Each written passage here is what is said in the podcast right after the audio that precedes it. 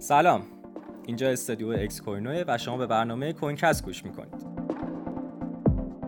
کوینکست امروزمون با یه خبر کریپتوی سیاسی شروع میشه. جو بایدن توی ویدیو تبلیغاتی برای کمپین انتخاباتیش بیت کوین رو تبلیغ کرده.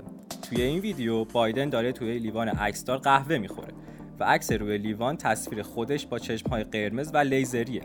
این تصویر زمانی تبدیل به میم شده بود که زمزمه های بیت کوین 100 هزار دلاری تا آخر سال 2021 شنیده می‌شد و از اون به بعد تبدیل به نمادی برای چشمانداز سعودی بیت کوین شد.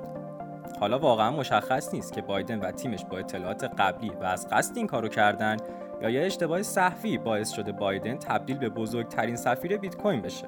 همینطوری که از بیت کوین میگیم این خبر با مزه کوتاه هم بشنوید. شرکت تتر به رتبه 11 دارندگان بیت کوین در جهان رسیده و در حال حاضر یه چیزی حدود یک ممیز 6 میلیارد بیت کوین در اختیار داره. نوبتی هم باشه نوبت ایلان ماسک و حاشیه هاش.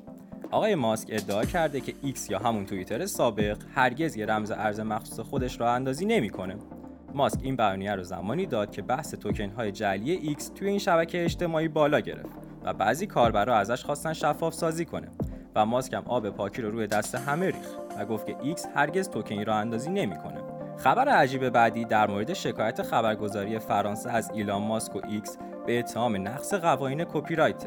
خبرگزاری فرانسه AFP با استناد به قوانین مرتبط با کپی رایت اروپا از شرکت ایکس یا توییتر سابق شکایت کرد. با توجه بیانیه مطبوعاتی که منتشر شده، خبرگزاری فرانسه از دادگاه می‌خواد ایکس رو مجبور به افشای داده های مربوط به تعداد دفعات اشتراک گذاری مقالات این خبرگزاری توی این پلتفرم کنه.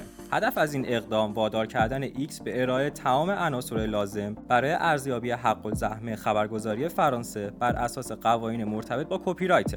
طبق این قانون رسانه های اجتماعی که توی اتحادیه اروپا فعالیت می‌کنن نمی‌تونن به صورت قانونی محتوای خبری رو بدون توافق با ناشر اصلی بازنشر کنن. توی این بحث های شکایت و شکایت کشی بایننس هم ممکنه به خاطر فشارها و اتهاماتی که وزارت دادگستری آمریکا بهش وارد می‌کنه شعبه آمریکای خودش رو تعطیل کنه. توی این مدت طبق گزارش ها هیئت مدیره بایننس ایالات متحده به انحلال این شعبه رأی دادن. اما مدیر عامل بایننس آمریکا برایان شرودر ظاهرا با این تصمیم مخالفت کرده و گفته که انحلال ناگهانی بایننس آمریکا به مشتریای این صرافی آسیب میرسونه.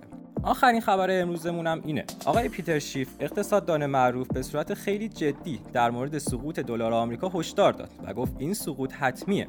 آقای شیف گفت با توجه به خط سیر مخارج کسری دولت آمریکا سقوط دلار اجتناب ناپذیره ممنون از اینکه همراه ما بودید.